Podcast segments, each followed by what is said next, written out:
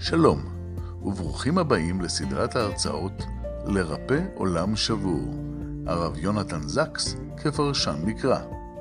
בכל שבוע תימסר הרצאה אקטואלית על פרשת השבוע, עם תובנות ופרשנויות לדרכו הייחודית של הרב זקס, זיכרונו לברכה. הסדרה מופקת על ידי עמותת החברה לחקר המקרא, מיסודו של דוד בן גוריון. והשבוע, הרצאה מספר 6 דרך התורה בהארת החיים, מאת הרב אהרון כץ. אנו מאחלים לכם האזנה נעימה.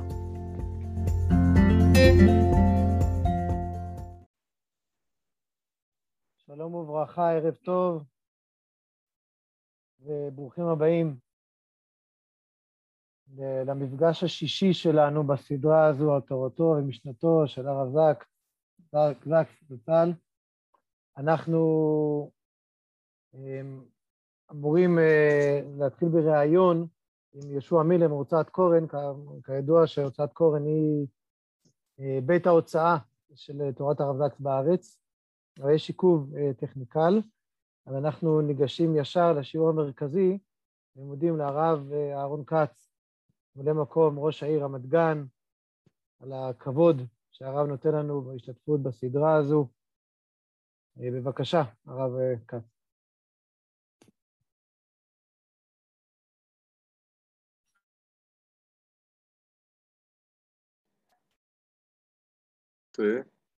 טוב.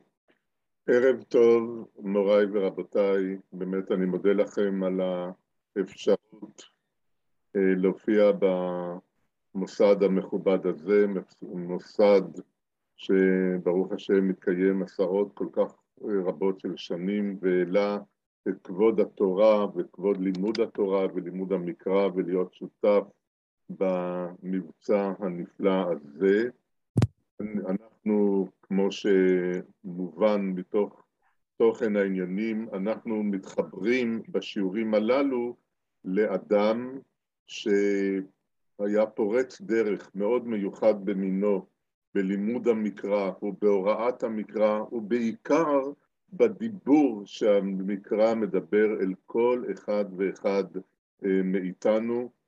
אה, אני רוצה היום לראות את הרב זקס רואה אותנו ומשתתף איתנו בדרך המיוחד שלו בהארת החיים דרך התורה, כאשר כיוון שאנחנו עומדים ערב ראש השנה ויום הכיפורים, אני באמת מבקש לחבר את הדברים אל אה, עבודת האדם ביום הכיפורים גם זה מתחבר לדרך המיוחדת של הרב זקס, כפי שהדברים הופיעו בספריו, במיוחד בספר הנפלא והמיוחד הזה המומלץ לכל אחד, והוא ספר המועדים לסליחה, של הרב זקס.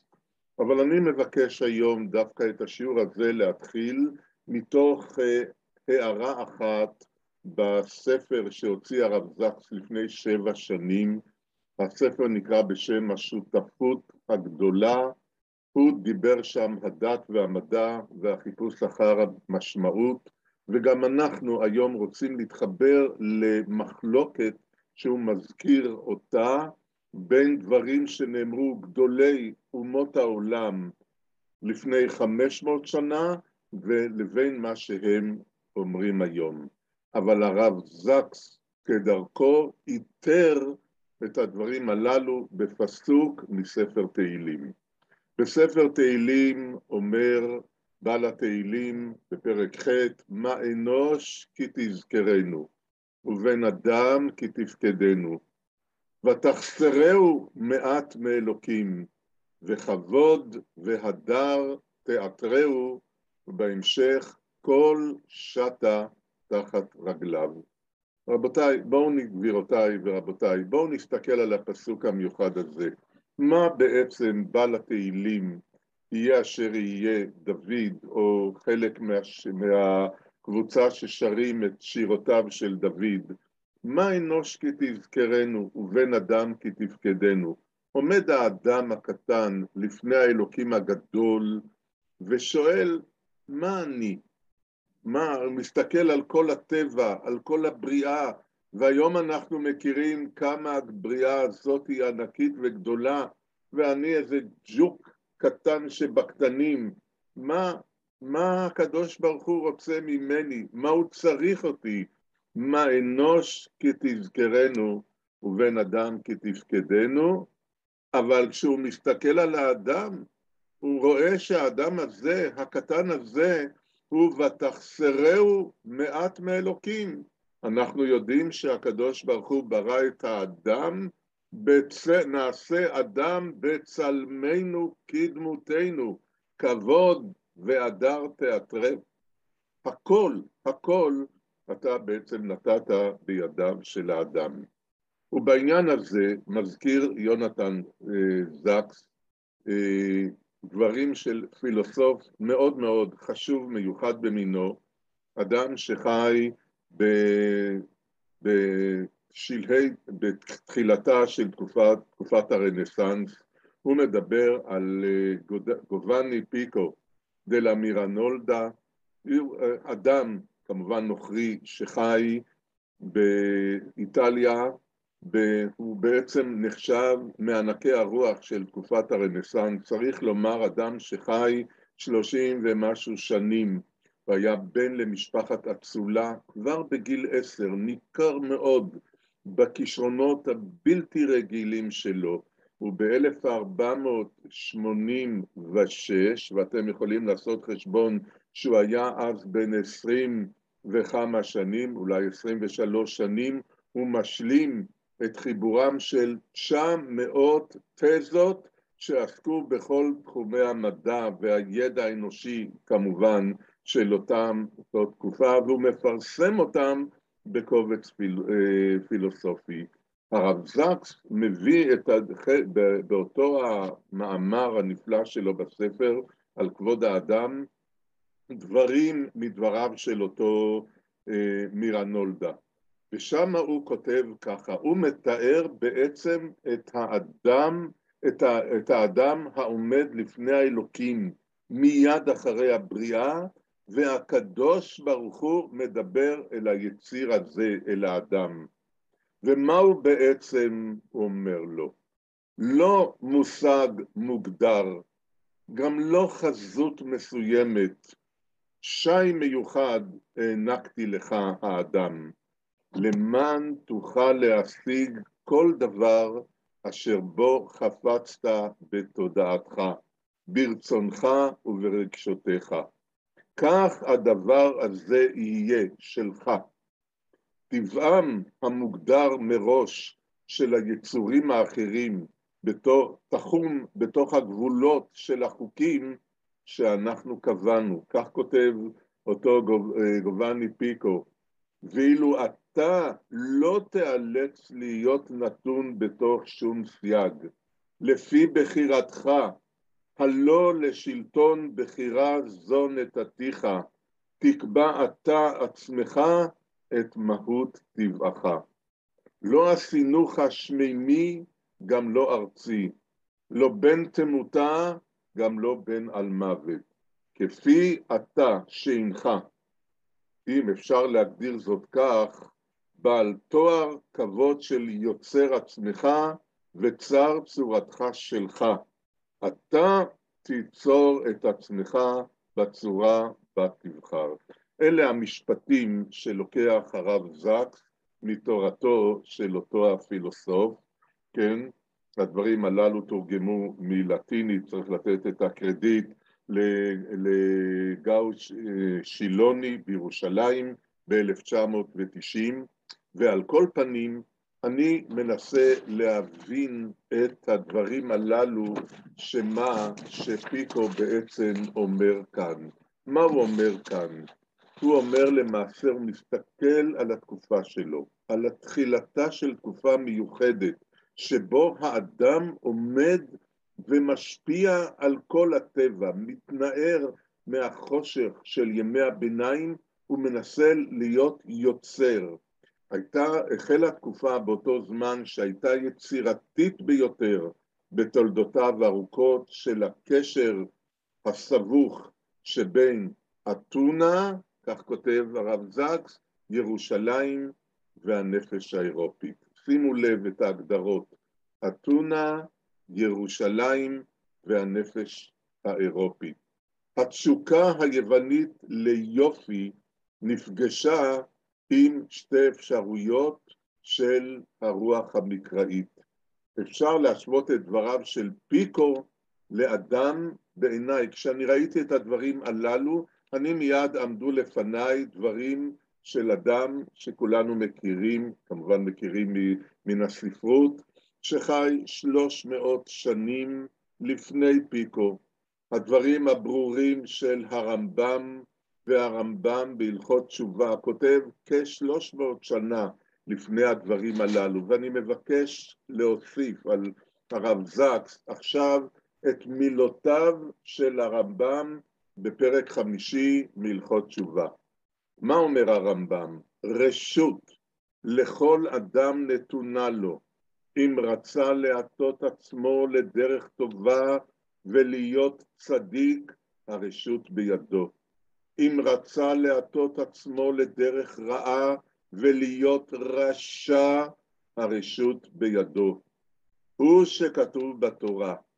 הן ממש אותו דרך שפיקו מסתכל מהצד שלו, מהצד של אה, אתונה, מהצד של איטליה, מהצד של הרנסאנס, על האדם היוצר ועל האדם החופשי ועל האדם המעצב, אומר הרמב"ם בדיוק, זה מה שכתוב בתורה. הן האדם היה כאחד ממנו, כן? לדעת, תכף נראה איפה הפסוק הזה מופיע, לדעת טוב ורע. כלומר, הרמב"ם מסביר, שים לב היטב למילים של הרמב"ם. הן האדם היה כאחד ממנו לדעת טוב ורע. כלומר, הן מין זה של האדם היה אחד בעולם, ואין לו מין שני דומה לו, בזה העניין. שיהא הוא עצמו בדעתו ובמחשבתו יודע הטוב והרע ועושה כל מה שליבו חפץ. אין לו מי שיעכב על ידו מלעשות הטוב והרע, וכיוון שכן הוא, ונשלח ידו ולקח מעץ החיים, וחי לעולם. הרמב"ם מסתכל על האדם המונח בגן עדן. מכל פרי עץ אדם, מכל פרי עץ הגן, רשאי האדם לאכול. רק נתבקש מעץ החיים ומעץ הדעת, בהם לא לגעת. האדם מתפתה, הוא יכול היה לבחור ולעשות כל מה שהוא חפץ, אבל במגבלות האנושיות שהקדוש ברוך הוא מבקש לשים עליו. יש כוח מעליך, יש כוח שהוא בעצם, אתה צריך להיות נתון תחת שלטונו. והאדם מאבד את האיזון המיוחד הזה, ועל כן הסכנות שבפניהם עומדת יצירת האדם הן הגדולות ביותר. אבל ההדגשה היא הן האדם הוא מין, כלומר הן מין זה של האדם הוא אחד בעולם, אין מין שני דומה לו כמובן בזה העניין. הבחירה החופשית, המוחלטת, הניתנת לאדם לעצב קודם כל את עצמו, לעצב את סביבתו, להשפיע את סביבתו, ולא רק להשפיע, אלא לקבוע מה יהיה אופיו השלם של העולם שנמצא בסביבתו, זהו בעצם כוחו של האדם. והנה הרב זקס מזכיר לנו באותו המאמר על כבוד האדם את המניפסט שיוצא 500 שנה אחרי פיקו דלמירנולדה.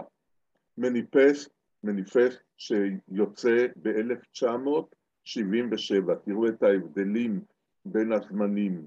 חתומים עליו חברי האקדמיה הבינלאומית להומניזם.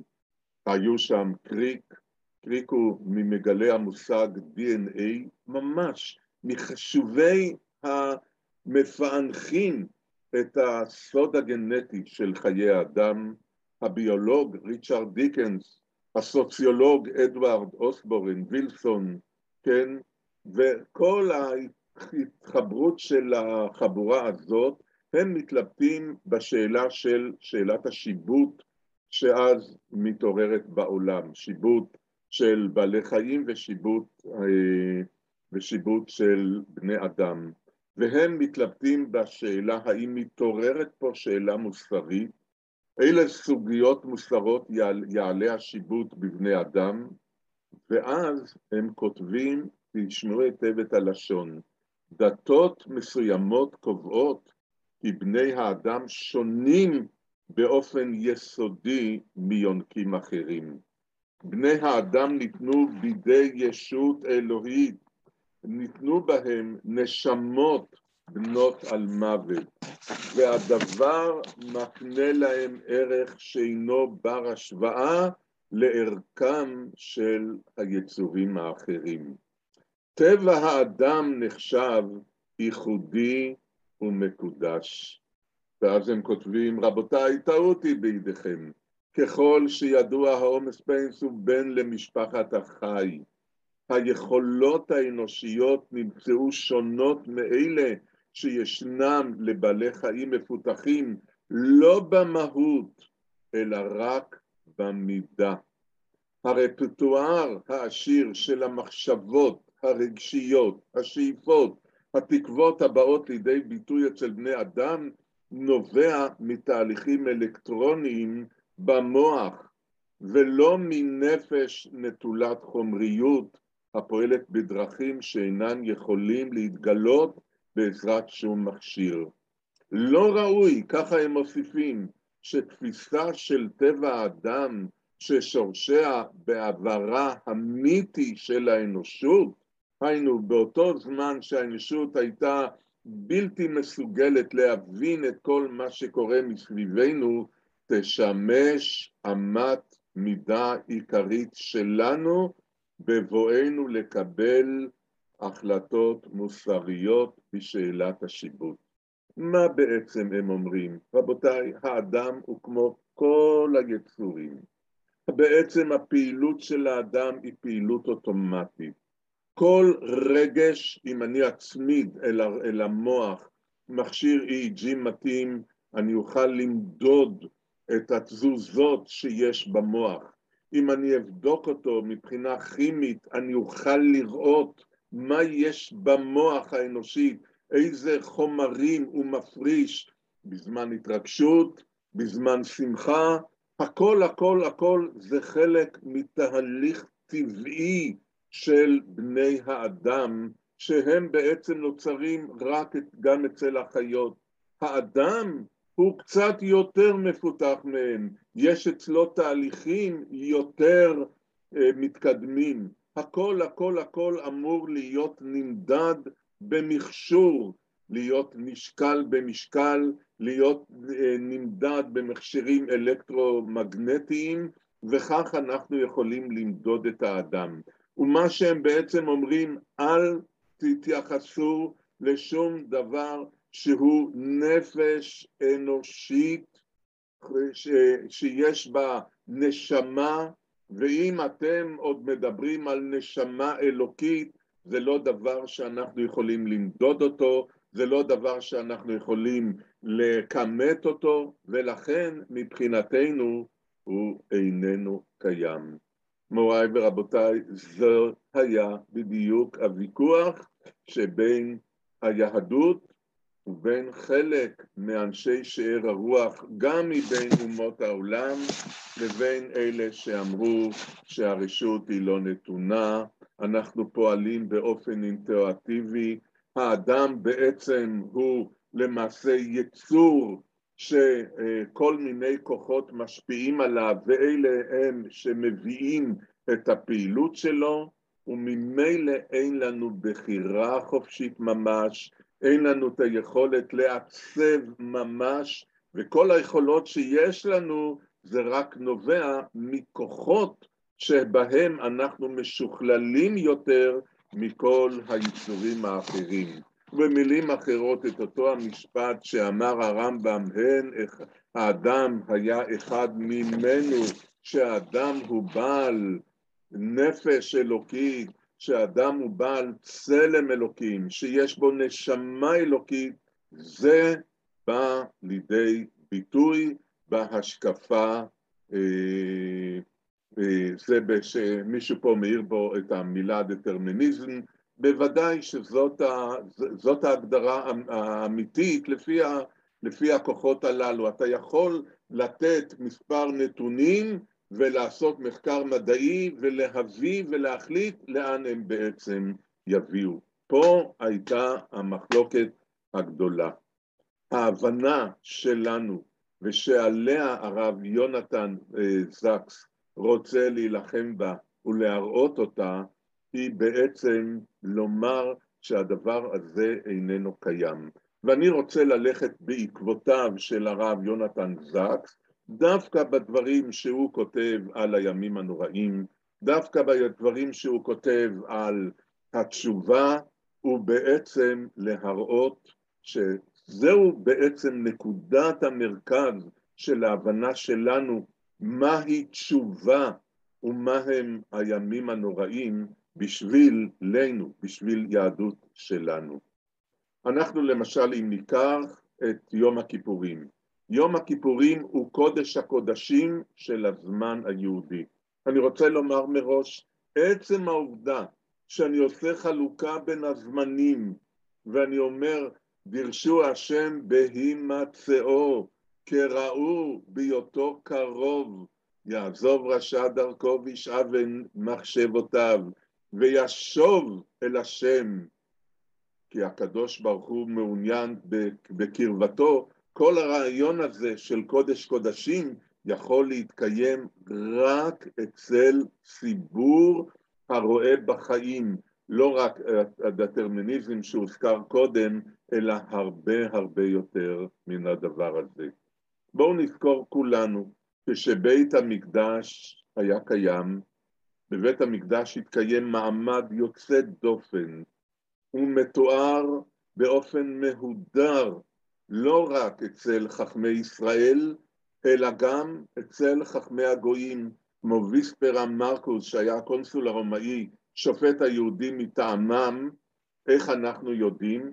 רבותיי, ברוך השם, יש לנו בספרות שלנו, גם בספרות הקרובה שלנו, ומומלץ לקחת למשל את ספרו של שי עגנון על הימים הנוראים, ויונתן זקס משתמש בחומר של שי עגנון, בתיאור הנפלא שהוא מתאר את מעמד יום הכיפורים בזמן הזה. בראש כל חוצות היו ראשי הישיבות, עומדים ואומרים, אישי כהן גדול, בואכה בלשלום. התפלל ליוצרנו שיחיינו לעסוק בתורתו. אני רוצה רק במשפט הזה שלקחתי כמובן מתוך כל התיאור הארוך מפאת קוצר הזמן וזה מומלץ לראות את התיאור הזה אני רק רוצה לומר, עצם העובדה שעומדים אנשים והם שולחים שליח, האם אתם יכולים לדבר על שליחות אצל מי שהוא איננו אנושי, אצל מי שהוא איננו אה, עשוי ב, ב, ב, בנפש האנושית? הרב סולובייצ'יק אה, כותב באחד מכתביו, דבר, רעיון נפלא קצר, אני אביא אותו, הוא אומר, כאשר הקדוש ברוך הוא אומר למשה רבנו, לך ואשלחך, משה רבנו מקבל שליחות מפי הקדוש ברוך הוא, אומר הרב סולובייצ'יק, הנה כבר החידוש הגדול ביותר.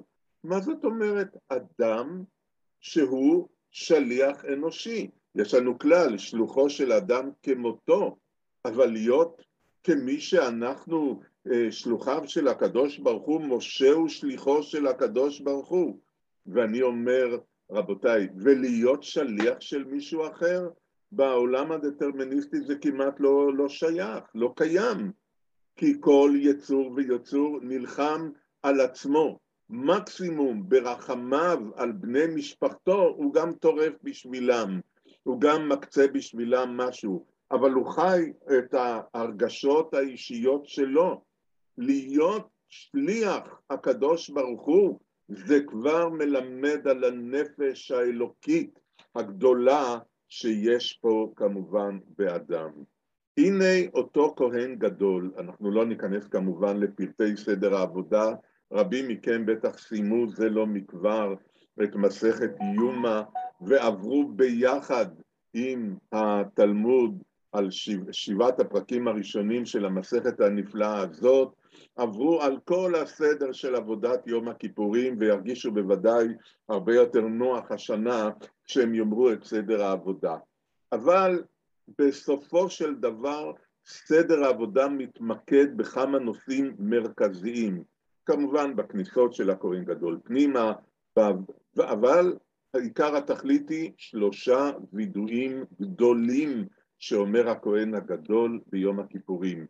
שתי, שני וידויים שהוא אומר על פרעה, בהם הוא מתוודו על עצמו ועל משפחתו ועל אחיו הכהנים, ואת הווידוי השלישי שהוא עושה על השעיר המשתלח, שאותו הוא שולח אל, שולח אותו לעזאזל, כן?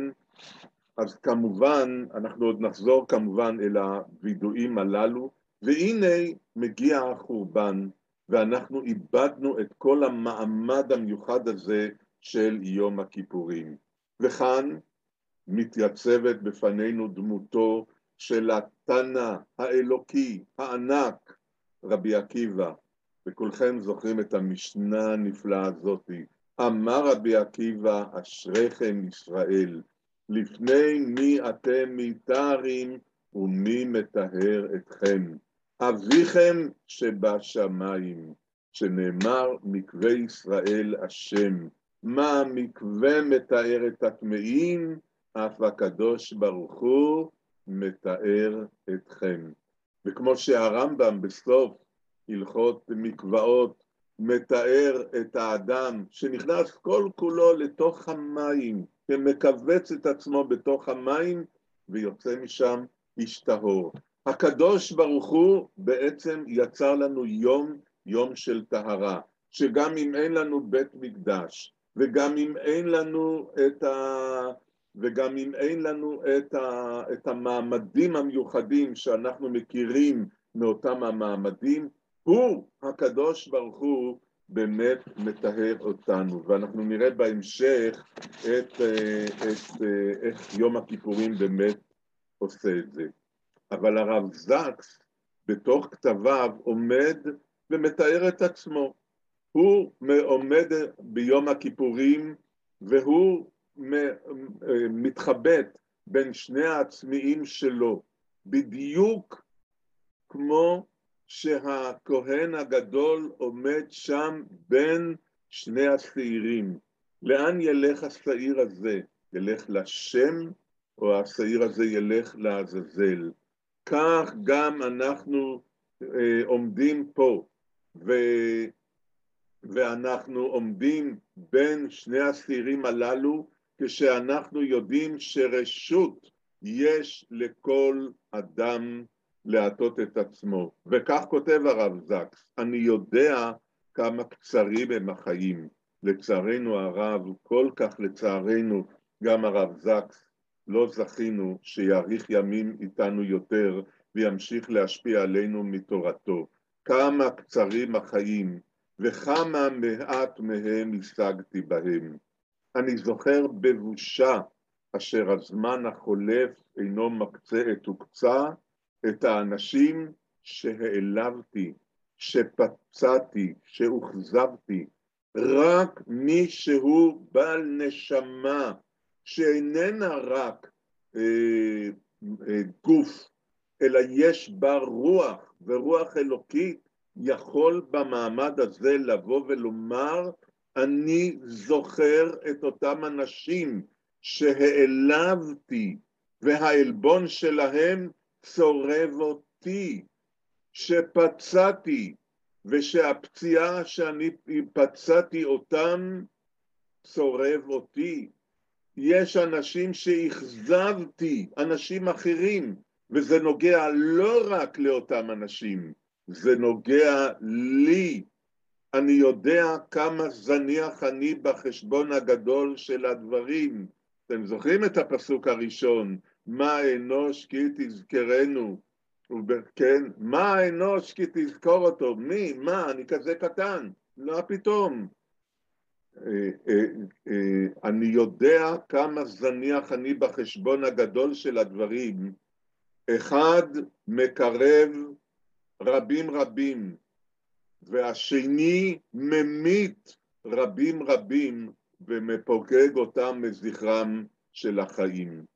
האדם ציץ נובל ענק, אבל מצד שני הוא ענן קלה, הוא אבק פורח, כחלום יעוף. כי עפר אתה ואל העפר תשוב. כמה יש בדברים הללו, את העומק ואת הזיכרון, כמה גדולים מעשיו של האדם, וכמה הם בעצם חלק מהיצירה כולה. אך ישנו גם העצמי השני, זה הניבט בי בהשתקפות של אהבת השם אליי.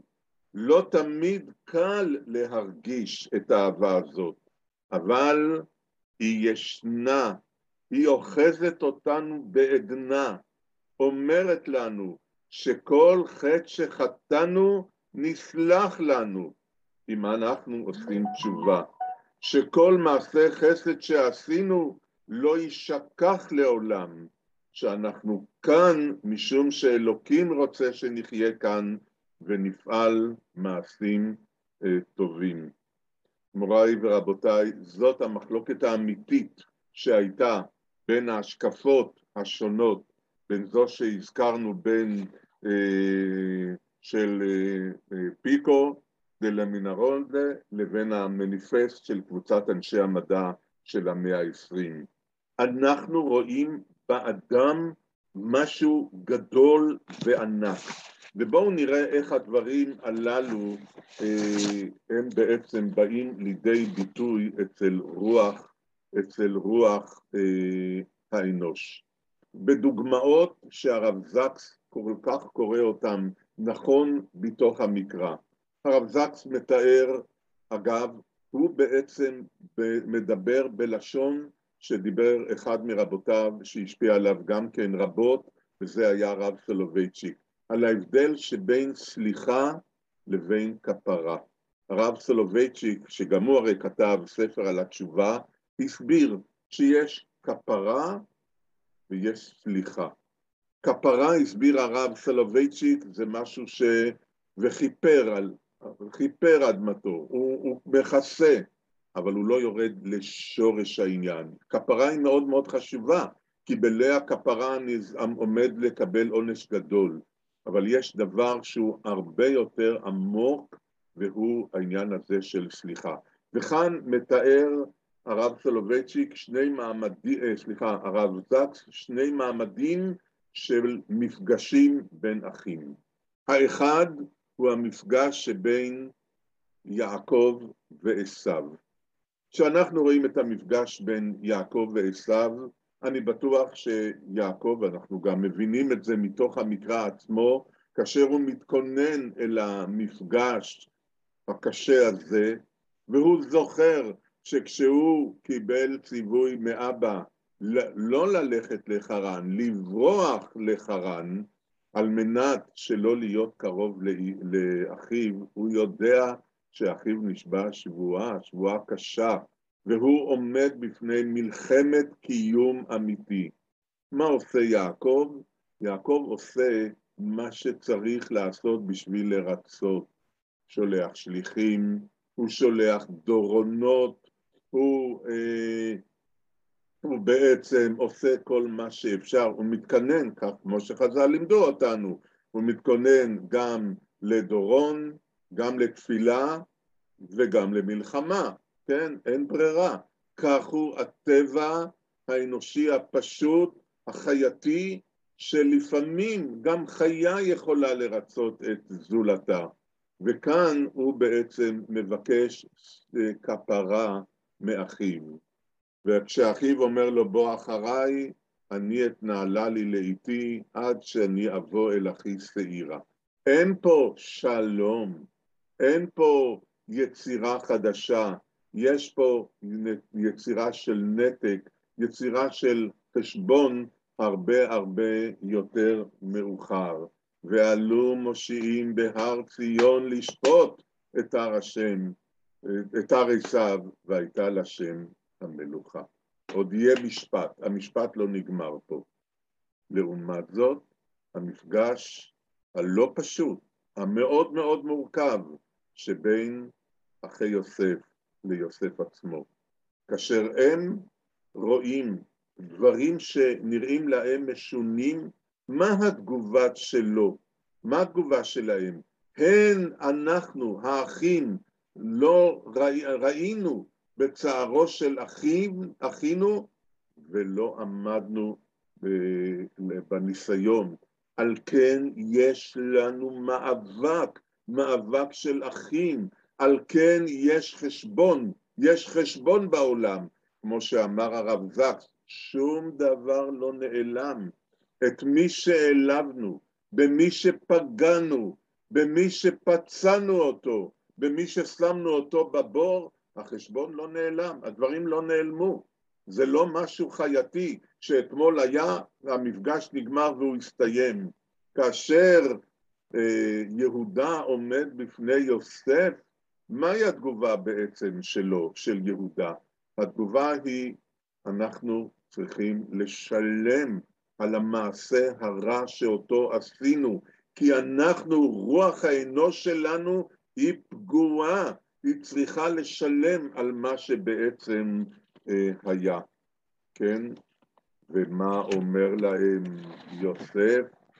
יוסף אומר להם, רבותיי, לא אתם שלחתם אותי, כן? אתם בעצם שליחים של המקום בתוכנית אלוקית יותר גדולה.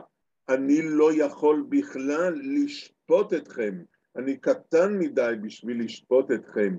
התוכנית האלוקית, התפקיד שלי זה לא רק לכפר לכם, התוכנית שלי, התפקיד שלי הוא לסלוח לכם, כי אני באמת יודע שזאת הדרך שבה בני אדם יכולים לעצב אחד את השני על ידי הכוח של הסליחה. כך הדבר הזה, ושימו לב למדרש נפלא שהרב זקס מזכיר אותו, והארץ הייתה תוהו ובוהו אלו מעשיהם של רשעים. קודם בריאת העולם, מה, מה, מה עומד פה אחד מול השני? הארץ שהייתה תוהו ובוהו, אלו מעשיהם של רשעים.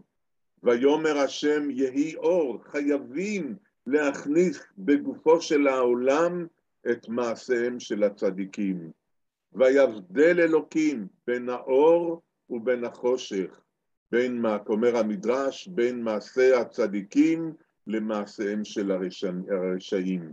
ויקרא אלוקים לאור יום, כמובן מעשי הצדיקים, לחושך קרא לילה, אלו מעשי הרשעים. ואז, רבותיי, דבר מפתיע, מדהים. אני למדתי את, את המדרש הזה מן הרב זקס ואני משתמש בו הרבה. ויהי ערב ויהי בוקר יום אחד, אומר הדרשן, מה זה יום אחד צריך היה להיות? ויהי ערב ויהי בוקר, יום ראשון. מה זה יום אחד? יום אחד, אומר המדרש, זה יום הכיפורים. מהו עומק הנפלא של המדרש? מה פירוש ויהי ערב ויהי בוקר יום אחד? הרי כל העולם כולו הוא סתירה, הוא סתירה בין מעשה הרשע למעשה הצדיקים, בין הבחירה בטוב לבחירה ברשע, בין הבחירה לבנות עולם או בחירה נוראית כמו שאנחנו מכירים אותה במשך אלפי שנים, בוודאי במאה העשרים, להרוס עולם, להשחית, תראו מה, איך היה נראה העולם אחרי מלחמות העולם, בוודאי אחרי מלחמת... הנה יש יום הכיפורים.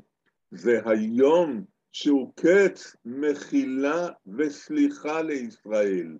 זה יום שבו יש לנו את האפשרות לקחת את המעשים ולשנות אותם במהותם, לשנות את האדם.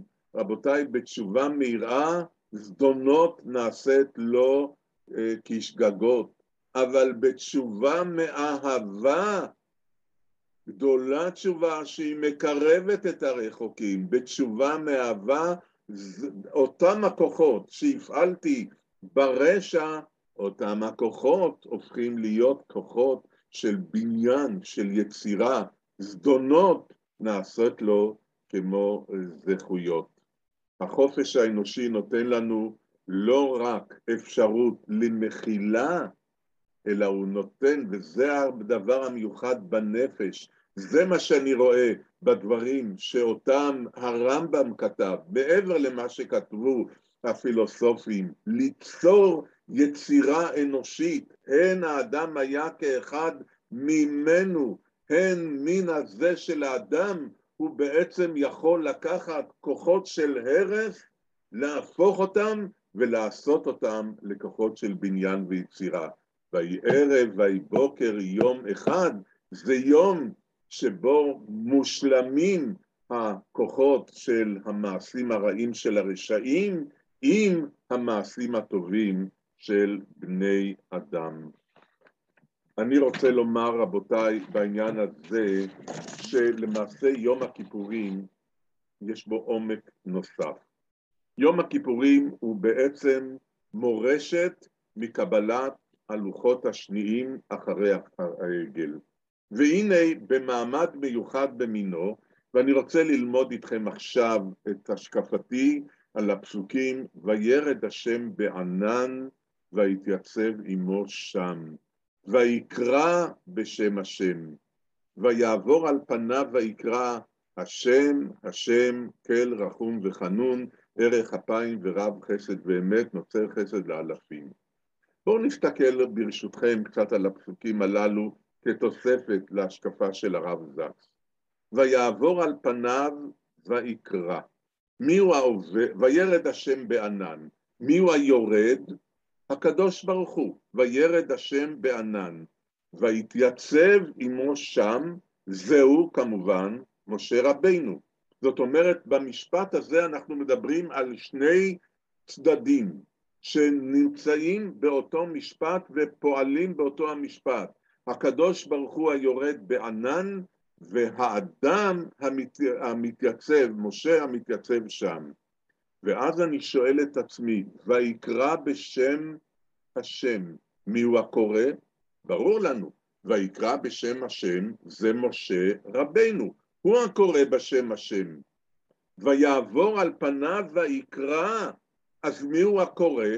לכאורה, אותו זה שהזכרנו אותו קודם, שהוא הקורא, נכון? ויקרא בשם השם, ויקרא השם השם, אבל אנחנו יודעים וחז"ל אומרים לנו בגמרא, מלמד שהקדוש ברוך הוא שם טלית על ראשו ולימד את, את משה רבינו סדר של תפילה, ויקרא השם השם משה, הקדוש ברוך הוא מלמד את משה איך להתפלל, איך לומר את י"ג המידות. יש פה איזשהו איזון, איזון בה', הזנה בין הקדוש ברוך הוא לבין משה. משה מעצמו לא היה מסוגל לומר השם, השם, כל רחום וחנון, ערך אפיים ורב חסד ואמת. הקדוש ברוך הוא מלמד אותו, זאת תהיה התכונה שלכם, זה יהיה הקודש שלכם, זאת תהיה תכלית חייכם, להפוך, לשנות ביום הכיפורים, שזה היום המיועד לעניין הזה, שהוא קץ מחילה וסליחה לישראל, תהפכו את הנפש שלכם, את הכוח הנפשי, את החיבור האלוקי לרצון לפני הקדוש ברוך הוא. כאן המילים ויקרא, המקרא בוודאי בכוונה, לעניות דעתי, סותם לנו, ונותן לנו ללמוד את האפשרויות, מה זה הקדוש ברוך הוא שהוא אה, מלמד אותנו את הלימוד הזה, ומהם הדברים האחרים. מוריי ורבותיי, אני מבין שהזמן שלי כבר קצר, נכון ישראל? נכון הרב אמיר? הזמן כבר קצר, לכן אני אקצר בכל אופן. אני אולי אה, אסיים בשני דברים. קודם כל, הרב זקס מתייחס מאוד מאוד בהרחבה לתפילת כל נדרי. אתם יודעים שתפילת כל נדרי, נוסח התפילה הזה של כל נדרי, הוא באמת אה, נוסח מאוד מאוד בעייתי. עומד פה שליח הציבור ועומד ומפר את הנדרים של כל אדם, איך הדבר הזה אפשרי, של כל הקהילה. הדבר הזה הוא כמובן מאוד מאוד בעייתי. אנחנו יודעים שרב נטרונאי גאון בתשובה מאוד התנגד לכל הסיפור הזה. למשל, רבינו תם מתייחס לזה מאוד בהרחבה, גם בספר הישר וגם בדברי התוספות שלו. הוא אומר שוודאי אי אפשר לומר כל, ה, כל הנדרים שנדרתי מיום כיפור שעבר עד יום כיפור זה, צריך לומר ביום כיפור זה, עד יום כיפור הבא אני מקבל עליי שאת הנדרים הם לא יהיו רציניים. אבל על כל פנים זה בוודאי אה, באמת מעמד מאוד מאוד מיוחד. כן, יש שפרשו את זה וקישרו את זה לאנוסי ספרד, בכל אותם מאה שנים, מקנ"א ועד תנ"ב, כל אותם השנים הנוראיות שהיו בספרד מ-1391 עד 1492, כל האנוסים שהיו מגיעים, ויש, מקשרים את זה להחלטה של המרא מרוטנברג להוסיף לתפילה הזאת את מה שאנחנו מוסיפים בתחילתה של התפילה ואנחנו אומרים על דעת המקום ועל דעת הקהל בישיבה של מעלה ובישיבה של מטה, אנו מתירים להתפלל עם העבריינים. רבותיי, כל הדברים הללו הם בוודאי מאוד מאוד לא מספיקים לעמוד על עומק העניין. כולנו מכירים את המנגינה הנפלאה והמיוחדת, קוראים לה מנגינה מסיני, מאותן המנגינות שיש לנו מהר סיני ממש. לא ירד בהר סיני ממש, אבל בכל אופן מנגינה של כל כך הרבה מאות שנים, היא עשתה רושם אפילו על בטהובן, הוא שילב אותה באחת ה... היצירות הגדולות שלו, לפחות את הפתיחה של אה, תפילת כל נדרי.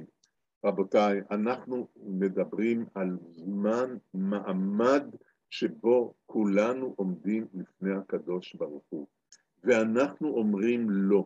בעצם הדיבור שלנו והיצירה שאנחנו יוצרים בדיבורנו איננה יצירה מוחלטת.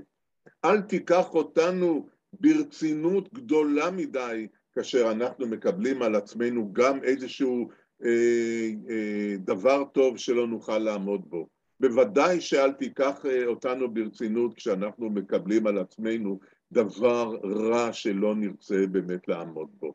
אנחנו באמת רוצים לעמוד לפניך כיצורים שיכולים להשתנות, שנעשה דברים שנתחרט עליהם, אבל אנחנו נוכל לעמוד בנו ולחזור בנו מן המעמד הזה וליצור בעצם יצירה חדשה. כך אפשר לראות גם תפילות אחרות ביום הכיפורים, אבל אני כמובן מקצר מפאת הזמן. אני רק רוצה להזכיר בעניין הזה את אותו הדברים שגם הרב זקס אה, מזכיר אותם, הם סיפור מאוד מאוד ידוע על אותו הסטודנט שעמד לקבל מעמד באוניברסיטה בגרמניה, בברלין, והוא כותב לאימא שלו, שלפני שהוא גם עמד להתנצר באותו, ה, באותו המעמד, משום שהוא צריך היה להיות חבר מכובד באותה צוות, אבל הוא כותב לאימא שכיוון שאנחנו עומדים בערב יום הכיפורים, אז אני הולך להתפלל בבית הכנסת שלנו. אימא שלו הייתה אישה מאלה שקראו להם היהודים של שלושה ימים בשנה. זאת אומרת, שלושה ימים בשנה אה, ראו אותם בבית הכנסת. אני לא בטוח שזה שלושה ימים, כי אני חושב שהיהודים הללו הופיעו בעיקר בימים שאומרים איזכור בבית הכנסת, ביום כיפור, בשמחת תורה, בפסח, בשבועות, הם היו כנראה ימים, אה, יהודים של ארבעה ימים. אבל על כל פנים גם היא לא הבינה מה יש לבן שלה הזה, פרנץ רוזנצוויג, לחפש בבית הכנסת. וכולנו יודעים שהוא הגיע לבית הכנסת הקטן בעירו, התיישב שם ביום הכיפורים.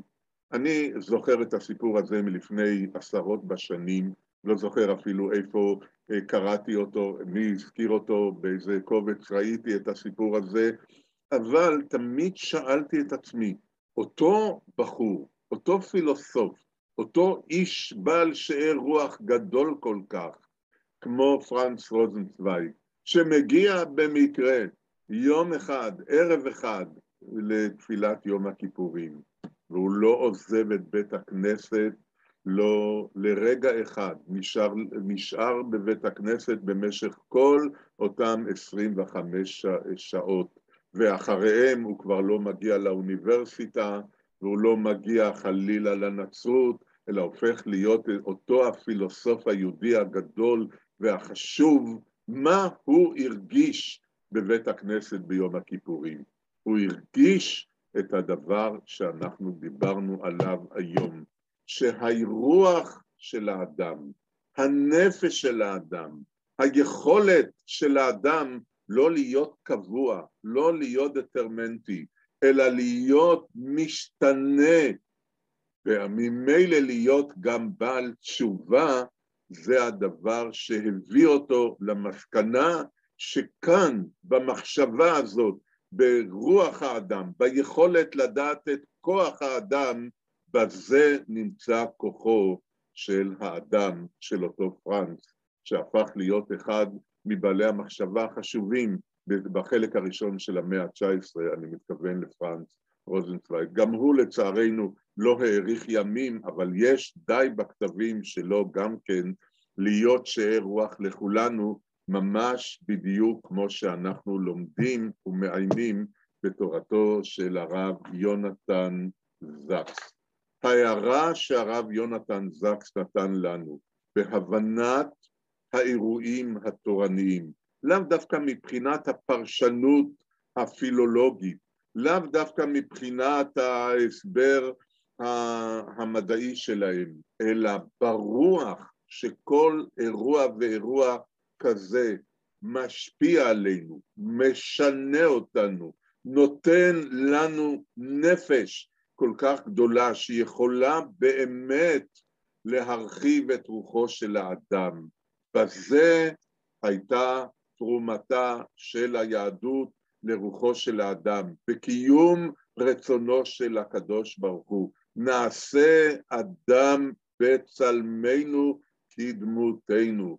אנחנו מאמינים באמונה שלמה שיש לנו רוח אלוקית, היא זאת שיכולה לבנות אותנו, לבנות לנו חיים מעלי תוכן, מעלי צורה, מעלי חסד, מעלי גבורה, ורוח חיים כזאת שהימים הנוראים שבאים לקראתנו יכולים להעשיר אותה ולהעלות אותה במדרגות מעלה-מעלה.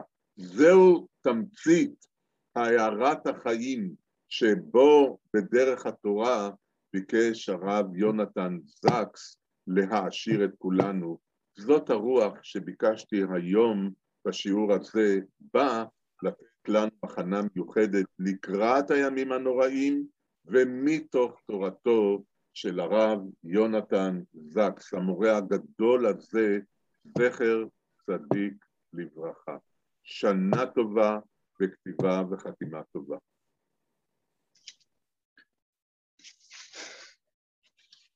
כבוד הרב, כבוד הרב כץ, אני קטונתי מכדי לסיים אחרי הרצאה כזאת את הדברים שבעצם רציתי לומר. אני יכול אבל רק, אם יורשה לי, אני מהתחלת הפרויקט הזה, מהרגע שהתחלתי לפעול בו ולהפעיל אותו ולבנות אותו, הרגשתי שיש לי סייעתא דשמיא. לא, לא פשוט, זה לא מובן מאליו להביא לפרויקט שיהיו בו 35 מרצים שיכינו כמעט 50 שיחות, שבתוכם גם כבוד הרב בתוך זה, הכל נעשה בהתנדבות. אף אחד לא ביקש כסף. אף אחד לא ביקש איזשהו אה, תרומה או איזשהו אה, אה, תוספת לזה שהוא מדבר. בדרך כלל מרצים מקבלים שכר.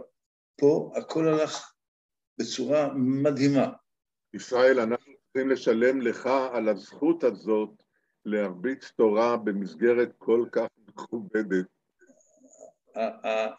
התודה רבה שלי זה הסייעתא שיש לנו בכל מה שאנחנו עושים במסגרת המערכת שלנו.